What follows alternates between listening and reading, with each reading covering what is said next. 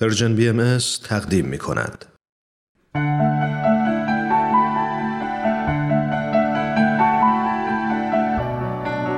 آیه های ملکوت.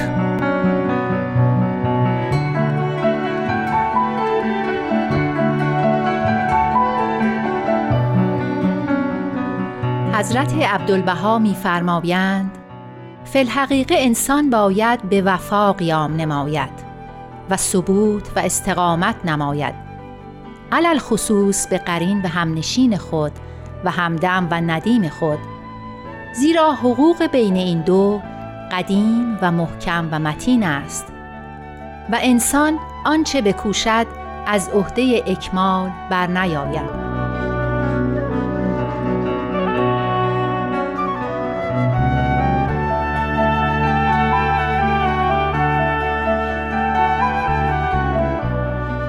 حضرت عبدالبها می‌فرمایند ای میر وفا، در عالم وجود صفتی بهتر و خوشتر و شیرینتر از وفا نیست. این منقبت از اعظم اساس دین الهی است. اگر انسان از جمیع صفات حمیده محروم باشد ولی به این صفت قدسی موصوف، عاقبت حائز کمالات می‌گردد. و اگر چنانچه حائز جمیع صفات کمالیه باشد و از صفت وفا بی بهره، آن کمال به نقص مبدل گردد و آن خیر به شر و آن نورانیت به ظلمت و آن عزت به ذلت منتهی شود.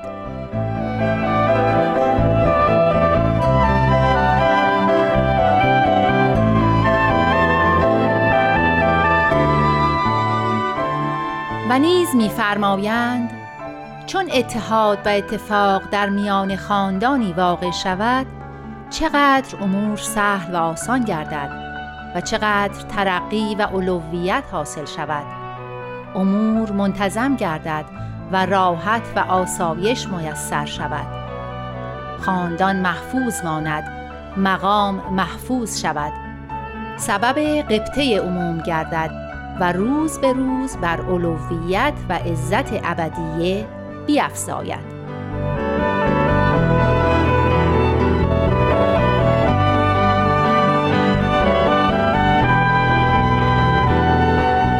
حضرت عبدالبها می‌فرمایند اساسی که جمیع انبیا گذاشته‌اند حقیقت است و آن یکی است و همه مطابق علم است.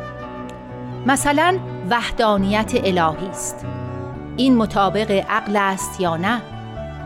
روحانیت انسانی است، مطابق عقل است یا نه؟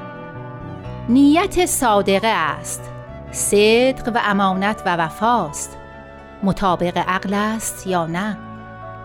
ثبوت و استقامت است، اخلاق حمیده عالم انسانی است، مطابق عقل است یا نه؟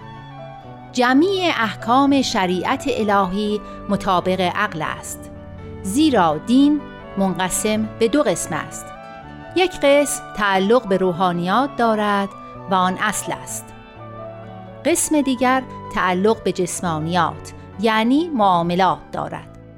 آن قسمی که تعلق به روحانیات و الهیات دارد تغییر و تبدیل نیافته، جمیع انبیا به آن مبعوث شده‌اند و تأسیس فضائل عالم انسانی نمودند.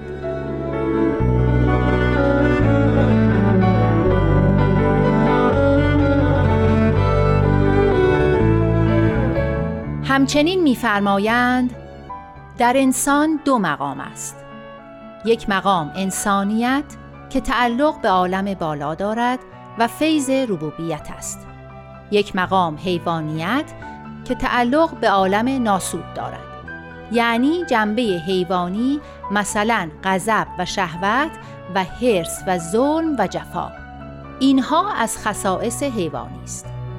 همینطور علم و حلم و وفا و جود و سخا و عدل از فضائل عالم انسانی است.